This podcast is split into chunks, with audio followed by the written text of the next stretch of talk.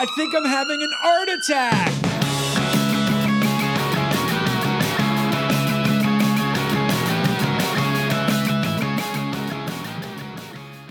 Hello, everybody, and welcome to another episode of Art Attack with your host, myself, Justin Bua, and of course, Lizzie Dastan. Lizzie Dastan. uh, today, we're talking about.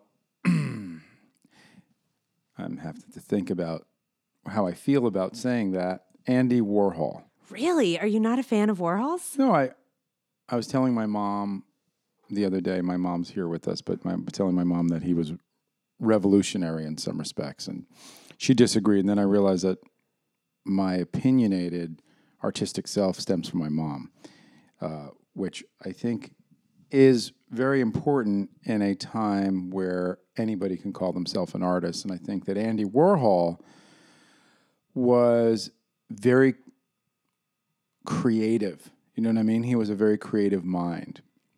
But before we go into all of that, let's just go back into Pittsburgh, Pennsylvania, when Andy Warhol was where where he was from, because in a lot of ways, if it wasn't him that changed the art scene, it was certainly his group or or his galleries or Leo Castelli or you know that time period was a big pivot in terms of in terms of modern art.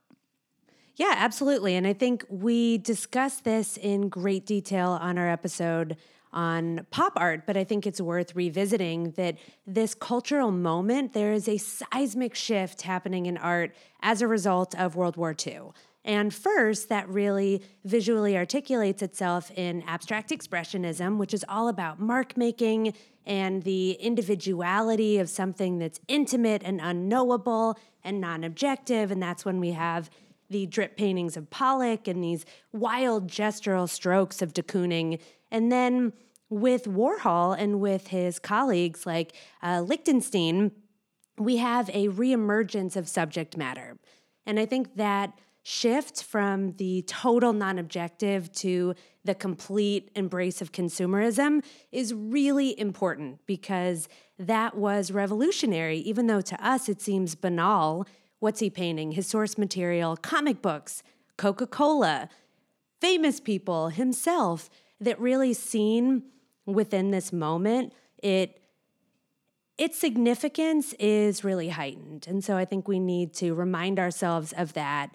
And for me, the embrace of consumerism is because all of a sudden, after the war, our economy is better. And he, in the beginning of his career, was just fascinated by these consumer grocery store items like Campbell's soup and Coca Cola, as I said. And it is worth reminding ourselves that during the war, maybe 20% of people were able to afford buying food in grocery stores. And then in 1970, or even a little bit earlier in 65, that percentage rose to about 75. And so he is a lens onto the consumerism and the economy of the times. I mean, I think that in a way, when I look at Warhol's work, I'm not a fan per se of his work, but when I see his work, I realize that he is probably one of the most influential artists really ever because today there's so many people doing Warhol, there's so many people influenced by Warhol, uh, there's so many people doing celebrity. Really, before that, nobody was doing that.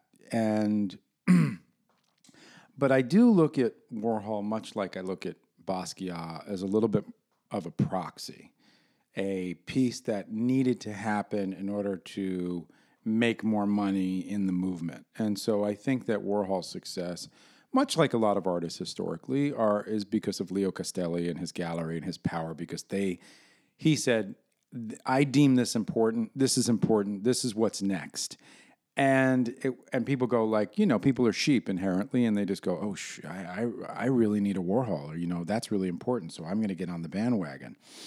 So I think that we can both agree that I mean tell me if I'm wrong but Warhol himself if you look at his work there's nothing phenomenal about the uh, technical virtuosity of it. There's nothing uh, completely completely revolutionary about the compositions or the paint or the tone or the value or the it's it's really just moving art into a whole different direction of you know I like of just making things graphic and sellable. So I feel like we're going into the graphic space for the first time really since perhaps the art deco movement where we're getting a very realistic graphic interpretation of art, which is not, it's even hard to call it art because a lot of his stuff was photography based that he's painting on top of, right?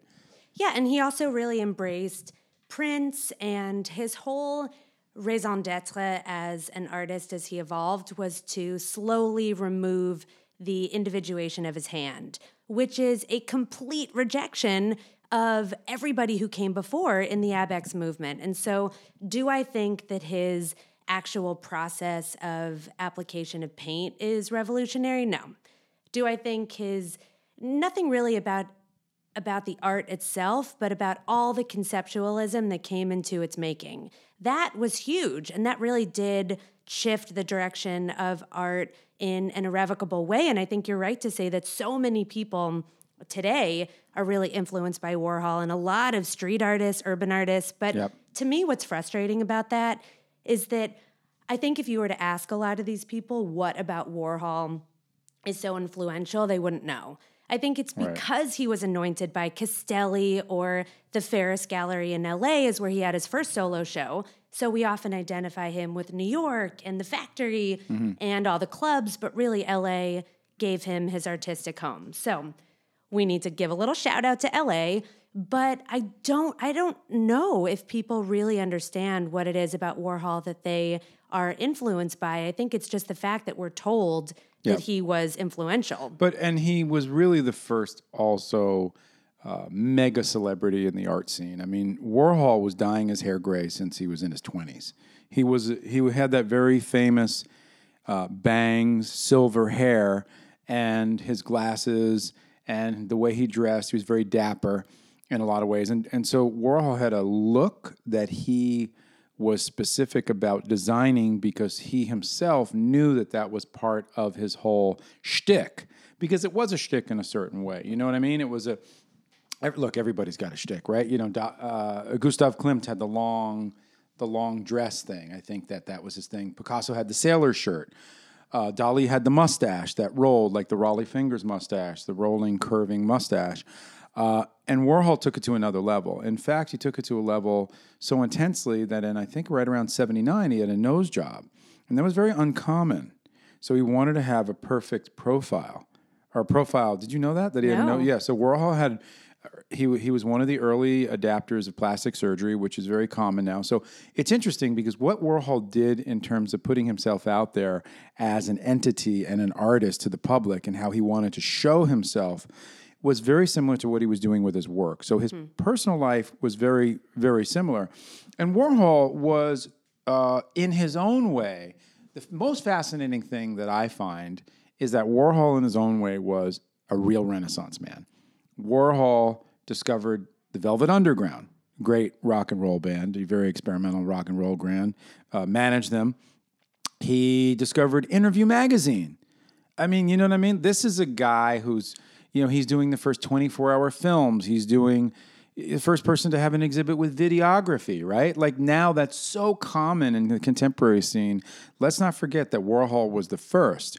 So Warhol was never satisfied with just painting or graphic design or doing prints of Mao or Elvis or Marilyn Monroe or Brillo boxes or Campbell soup cans he was really fascinated with way like some like that's cool, but I want to go way beyond that. And his look and his appearance was even to the next level. In fact, he was so consumed with his look and knew the importance of socializing, you know, being one of the main dudes who was out there with, you know, uh, Mick Jagger and uh, all of the giant celebs during that era, Sylvester Stallone, etc and being one of the permanent fixtures in Studio 54, but he wanted to be everywhere all the time. So what does he do? He hires and employs on payroll a body double. Did you know that? I didn't, but that makes so much sense because how did he produce his art? He hired assistants to help him manufacture Sure, it. And yeah. so I think every aspect of his life was turned into a factory. Right, and then he had the factory, which is his warehouse where he was creating his stuff. studio. But, but he actually, I learned the fact that he had a body double that he paid so that if he couldn't be at that party because he had to be at Studio 54, he had somebody else there. And I don't know if he talked like this because Warhol, he even had an affectation to his talk. So he had the affectation to his talk, the affectation to his look with the hair, the you know the nose job, the way that he dressed. But he made sure that he was it was duplicity. He had it going on all the time, so he was in every place. Oh, and you know what's a nice little synergy to what you said is that many of his paintings are not individual images, but we see the same image in seriality. And so there is a Ooh, multiplicity, a duplicity in both his persona and also in the process of his art and the art itself. So I think you are spot on to say that he's a Renaissance man. But mm-hmm. for me, everything really does tether to consumerism, celebrity culture, the cult of the artist. And that even though it seems like he has his fingers in lots of different cookie jars, that there is a commonality to what it is that he's interested in. And he wanted to democratize art. And I think he was so horrified, as a lot of people were, with the elitism of the abstract expressionists, that he wanted to return art to the people, to make it. Tell me about that. I don't really quite understand when you say he wanted to democratize art. In what way? I will tell you. So, a Coca Cola bottle, for instance, if Elizabeth Taylor buys a Coca Cola bottle, that product is the same for her, the most famous person alive, or Marilyn Monroe, it's the same for her as it would be for a person experiencing homelessness on the street. That there is just something that is equitable about consumer items, that we all get the same product, regardless of how much money that we have to spend on it. Okay. Yeah, you know, I'm I started out never liking Warhol because I felt like it was just tried and easy and, you know, celebrity. But as I've gotten older, I think I've become more I, I understand the n- not his purpose, but just how influential he is and just by virtue of the fact that he's been so influential, I've really liked him. And I always feel like he, you know, when you see him on film or interviews, he, you know, he was really, he was very clever. Obviously, you know, he was, he was more than a cleverist. He was a, a guy who really had his pulse on, you know, pop culture and the times, and he really loved street art, and he really loved the, you know, breakdancing, but he loved Studio 54 and he loved disco. And, you know, and he was like, I want to take all of this experiential reality that I'm living and breathing and kind of produce it. And that was, that's so cool because that's really what an artist does. You know, it doesn't matter if you're a, you know, proto Renaissance painter or you're a pop artist. That's essentially what you do is you're taking your experience in your world and you're projecting it through the lens of you. And in Warhol's case, it was so powerful and profound that I just see today, like uh, how many artists are, are trying to be Warhol and how many artists are being successful at trying to be Warhol too, which is crazy. It's like there's even room for all of these photocopied Xerox frauds that are out there doing the same thing that he did, you know, decades later. and also with no awareness Zero. of the content of what Warhol was creating. Because, sure, we look at an image that he's created and it seems accessible. Who doesn't love a good diamond dust painting? But I think the gravitas underneath his choices, that is what makes him a lasting artist. And it just personally irritates me when I see so many quotations of his aesthetic without any understanding of the iceberg that is underneath. And you've mentioned celebrity a few times. And so I just wanted to kind of bring this conversation to an actual work of art. And I'm thinking about the Marilyn diptych, which is the an image from her last approved photo session before her death. And it's in two very large panels, tons and tons of the same image, just printed with a different color palette or different printing uh, registers. Is that what it's called? When there are Yeah. yeah. So it looks different, but it's all kind of same, same, but different. And it's a diptych, so there are two panels. And I love the titling of this because we only really think about diptychs within the, the context of religious iconography. So through this simple gesture of titling his work diptych, he is suggesting that celebrity culture has replaced the Virgin Mary in its icon status. And so all of a sudden, Marilyn is who we worship. We worship the famous person, we no longer worship the spiritual. And I think that is significant in and of itself, but also the fact that from left to right, which is in Western culture, how we read books, how it goes from saturation of color to black and white. For me, that's this poignant homage to the fact that she died. But in all of the reproductions of her image, we don't get a sense of who she is. It's just mask upon mask upon artifice, and we don't know anything about Marilyn. It's just her public projection.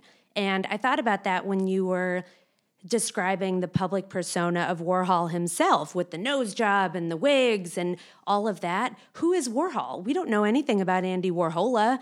And it's mm-hmm. kind of the same with Norma Jean. We don't get a sense of the authenticity of self or spirit. We just see how she was outwardly projecting some kind of warped mask to the public. And so I think that is really poignant too. And the color palette in the second panel, the grayscale, it looks a lot like the grisaille of newspapers. And so for me, that's about the media perpetuation of this persona. Let us also give you guys a tidbit of information out there that if you want to see a really great portrayal of Warhol, in my opinion, David Bowie plays a wonderful Warhol in the movie Basquiat, directed by um, Julian Schnabel. Yeah, Julian Schnabel. Um, David Bowie's incredible. I mean, it's caricaturey, and Leo Castelli's in there, and it just it's just a wonderful cast. Benicio del Toro's in the movie. Um, Jeffrey Wright. Jeffrey Wright plays Basquiat, and uh, right? Yeah, yeah, that's him from uh, Westworld. Exactly. Yeah, very, very, very good movie. But if you want to check it out, uh, it's it's easy to digest and it's entertaining, and I think it's pretty accurate. And Warhol's not the star of it, and there's been a lot of movies on Warhol, but uh, none that I really love to death. Uh, you know, and another fun fact about Warhol that's not too fun, I'm sure, is that he was shot. Uh, he was shot by one of his uh, people that he he he did. I guess a woman that he didn't accept her script, and she was she was pissed off about that, and she came back and she shot him, and he had a lot of complications uh, from that shooting over the years, a lot of hospitalizations and just a lot of recovery. Yeah, he was never the same after that, and that's what friends reported to the press that he was always kind of jumpy, and you would try to touch him or be affectionate, and he was always on edge. And I think it's a little simplistic when people say that this woman's script was rejected. And so, in an act of, of anger, she shot him. I think that she also was, or know that she was suffering from mental illness and she was later diagnosed with schizophrenia. And this is a woman named Valerie Solanas. And this happened in 1968. But she at the same time published a manifesto called the Scum Manifesto Society for Cutting Up Men. And I think that she was just wow. deeply angry by the state of women in society and the the power of the phallus and heteronormativity and all of that. She identified as a lesbian. And so I think that this was a whole ecosystem of factors that led to her shooting Warhol. But to the police, she said that he just had too much power over her life. And that's how she was able to mm. rationalize it. But she was jailed. And then later, when she got out, she actually stalked Warhol via the phone. So she was really disturbed. And that exchange between Solanas and Warhol was incredibly disturbing to him. And I think just shaped him and his safety in the world in ways that were never repaired. It seems like he was always, we don't, like you said, we don't really know Warhol. Uh, but he seems pretty fragile in certain ways. Like he felt very fragile and and open. I think that he. Uh, I, I, heard he was also very generous too. Uh, have you heard that? No, I mean I haven't not heard that, but I can see it. Yeah, I mean he was a very he was an interesting character, and and I and like I said initially, I think he was really a vehicle for uh, this movement that was going to happen. He was the one that made it happen, and he was able to bring in other artists under him who were also proxies of that movement, so that a bunch of people could get really rich. And if I think if Warhol knew and maybe he did. I don't remember. I think that the car crash sold for 150 million dollars. That was the most expensive one ever. I think if he knew that, I wonder if he would be very disturbed or not. Well, let's talk about the Crash series because that is a style of his art that is not often as celebrated or recognized as the celebrity, the consumerism, because the imagery is a little bit harder to look at. And he did a whole series of car crashes, as you mentioned, but also a larger disaster series where we see an electric chair, repeated in seriatim. And the car crashes to me are so evocative because cars at this moment, they really represent a locus of individuality and economic success for people. If you think about the romance of a road trip and the endless possibilities of what's in front of you, that you can just drive, you are free, you have this mobile home that is yours to direct. And that became really an exciting, dynamic experience for a lot of people. And after World War II ended and our economy starts to get better, for more and more people. Also, the car is a space often for sexual expression for teenagers. You know, you've heard of make out point or Mulholland. People always drive up to Mulholland Park and make out. And that's significant. The car represents freedom, individuality, Wait, all were of they that. on a road trip going to Mulholland? I mean, if you don't live in LA or sometimes if there's No, traffic, it feels like a road crash? trip. I feel like you're, I feel like you're I'm- projecting all of this stuff I am onto the. explaining the context of the car in order to explain the specific car crash work and But its did power. he say any of this, or are you just projecting, or are you just explaining your own th- theory? Is this your theory, or is this something that's been I written? think that we give too much weight into what an artist says or doesn't say. I think that this was in the water. A lot of people are exploring the value of a car. Warhol's contemporary James Rosenquist did a, a lot of work with cars and Robert Frank. So did he that. Specifically say this? personally. No. No, no, no, he did Warhol not. said any of this. Because I mean, a car is anything. It's a it's a mode of transportation to get you from A to B. But I understand oh. What you're saying. Right. I mean, he didn't really say any of the stuff that okay, we're saying. So, no, he didn't say this specifically. But if you think about the popularization of a car, it coincides at this moment and it has a specific meaning. And when that symbol of freedom and of life also becomes this death trap, that reflects the punctured American optimism of all of the assassinations that are happening at the time. And Warhol really starts this in 63 when JFK is shot. And where is he shot?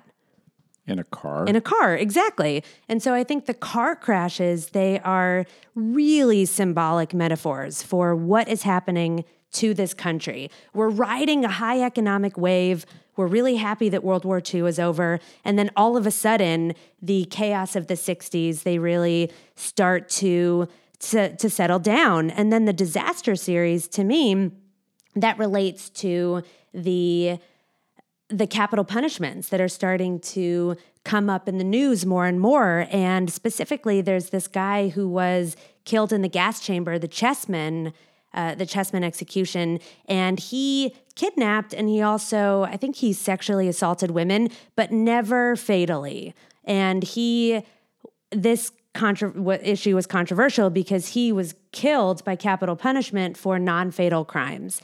And that only happened one other time, but I think that really struck Warhol too. And so his disaster series of the electric chair, it's almost this confluence of fullness and void. And I think that he's imagining or synthesizing a lot of stuff that's happening at the time historically into these paintings that are seemingly simplistic. They're photos. They are, photos? yeah, they're press images. So Right. pictures that come in the newspaper. And then you said paintings. I just want to be clear. well, uh, he turns them into a painting. He turned them into something, some mixed media thing. Not quite a painting. A But painting is implicit, pigment. implying. And painting is implied that it's painted. this is not painted. This was a graphic design from a like a silver print from like a photograph or something like that. I don't know, but it wasn't a painting. He didn't like start at a canvas and create the drawing and paint on top of it. So it was a it was something else. But the reality is that it sold for 150 million dollars. And my point was, I wonder if he would be like, "Oh my god, that's incredible! I can't believe it." But regardless, I don't. You know the it's such a sta- it, like it's the most the most crazy thing about Warhol is it's such a status symbol. It's so common now, right? It's so common for a wealthy person to say, "Oh, I have a Warhol," you know, or Warhols are are omnipresent. They're everywhere in Christie's and the auction houses and in wealthy people's uh, homes, specifically art collectors who want to show that they have currency, and currency is a Warhol. And I think that Warhol is very, uh, he's just become huge to the point of like, he's not, he's ubiquitous with this is what a collection starts with, or this is a collection. Like, oh yeah, you got you got to have a Warhol. I mean, it's just come on, that's ridiculous. You got everyone's got to have a Warhol, which is amazing to think about this young guy from Pennsylvania who was an advertising geek, essentially an art high school geek and an advertising geek, and then kind of moves to New York and gets in this world. And next thing you know, he's one of the biggest, most influential artists ever. And it's just weird. He represents a time of art history that I personally don't like, but I really look at his work and I say it is important for all the reasons that we talked about, spoke about, and also I think this is the first time where we're seeing the artist really becoming the celebrity as well. You know, for the first time becoming like a monster celeb- celebrity and becoming a piece of art himself. I agree with that. I would add the caveat a monster celebrity in the United States. Sure. Because as you mentioned, Dali But now he's Klimt- international. Yeah. Oh, yeah. And now he's as he's the I mean, and he's and, and right, and he's all he yeah, he's one of the most ubiquitous artists ever. And you also he's he's now able to you can get a T-shirt of Warhol, you can get a twenty dollar print of Warhol, but you can also get a thirty million dollar painting of Warhol. Right. You can get a sculpture, one of his Brillo sculptures, or anything. He's he's so diverse and. You, you could pick up his magazine, Interview Magazine. That's his magazine. It's like that's he did a lot. You know what I mean? Culturally, and his whole 15 minutes of fame, his whole idea about that um, was so true. Like every he said that everybody has 15 minutes of fame, including himself, and that had that was something that was said before that happened. And then next thing you know, we have the Kardashian era, and he really predicted. He was able to see like a Sybil into the future, how shallow our culture really was, and how shallow, how even shallower we became. I do think that when he said that, it was incredibly prescient. And I think what's shallow is our understanding of Warhol. I don't think that the actual work of Warhol is shallow at all. I don't think so either. But I, I do think that people are lazy in their appreciation of him. And that to me is what is concerning. It isn't the fact that his Right. work is still quoted. It should be. Well, it I was think- really I- incredible. I think that's you just hit the nail on the head right there. It's laziness. And I, I when I was listening to comedians in cars drinking coffee with Jerry Seinfeld and Bill Maher, you know, they were both saying, "Can you handle the how dirty the TV is these days and comics are these days?" It's like unbelievable. Like, have we become so base? And Jerry's like, "No, it's just laziness. People are lazy." And that's how he feels. It's not even like I'm a grumpy old man with a rake on my lawn saying, I can't believe how dirty it's all become. This is ridiculous. Ah. It's more like people have become so lazy, they're going for the easy.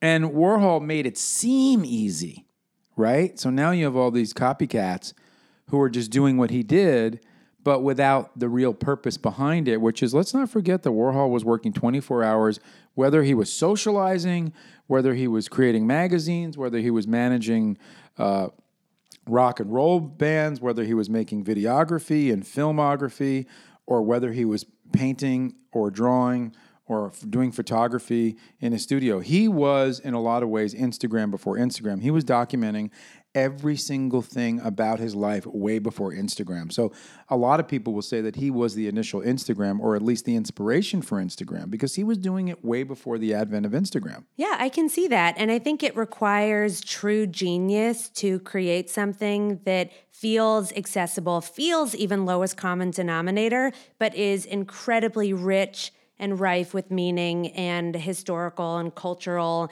uh, combinations. It's just, it, it really is this centrifuge of so many other things that were happening with the economy, with celebrity, with all of this in this pivotal decade. And I just wanted to talk really quickly about his consumerism because that's the work that I think he is most celebrated for. And as you mentioned, he starts out making art for advertisements, but then I think he pivots that to making advertisements as art. Yep.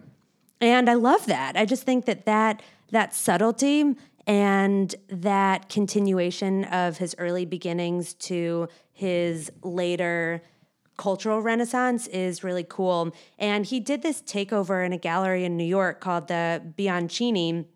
And the whole gallery was made to look like it was a grocery store. And there were actual cans of soup, and it was this panoply of everything. There were paintings of the soup on top of an actual can of the soup. And there was an image that I just love published in Life magazine, and I think 1964. And there was a caption you see this older woman scrutinizing a can of soup, an actual can. And it says, You think this is a supermarket, but hold your hats, it's an art gallery. And I love that, just the playfulness and this complete collision of two supposedly separate worlds the worlds of consumerism and the world of art. And Warhol is exposing the mechanisms that really assert that it's the same, it's one and the same. So, as you see, Warhol, important artist. Look him up if you don't know him. You definitely know him. Nobody doesn't know Warhol. Uh, and by the way, we do this because we love to do it, because we're goddamn good at it, and because we care a lot about art history. And everybody should care about art. Uh, we've all drawn, we've all painted as kids, whether we're doing it now or not. We, it's in our DNA. It's the deep structure of who we are. Uh, so we really have to be aware of all the artists who have come before us. And please leave us a comment, whether it's on uh, iTunes or Spotify, or are we on Stitcher? Someone Yeah, asked me that I the think other so. day. We should be on all of them. But this is our 90th episode. Oh wow! How exciting. So leave us 90 comments. Yeah, leave us 90 comments. And don't just listen passively. Take your time out, research where you can leave us a comment. Don't do it on our Art Attack Facebook page like you guys have been doing constantly. Just leave it on one of these No, thank you for doing it wherever you can, Yes. but I hate social media, so I never check our Facebook page. So if you but want we a response, check, yeah, we do check iTunes if you have an iPhone or Stitcher or Spotify or whatever, whatever. And thank you guys for listening so much. Peace.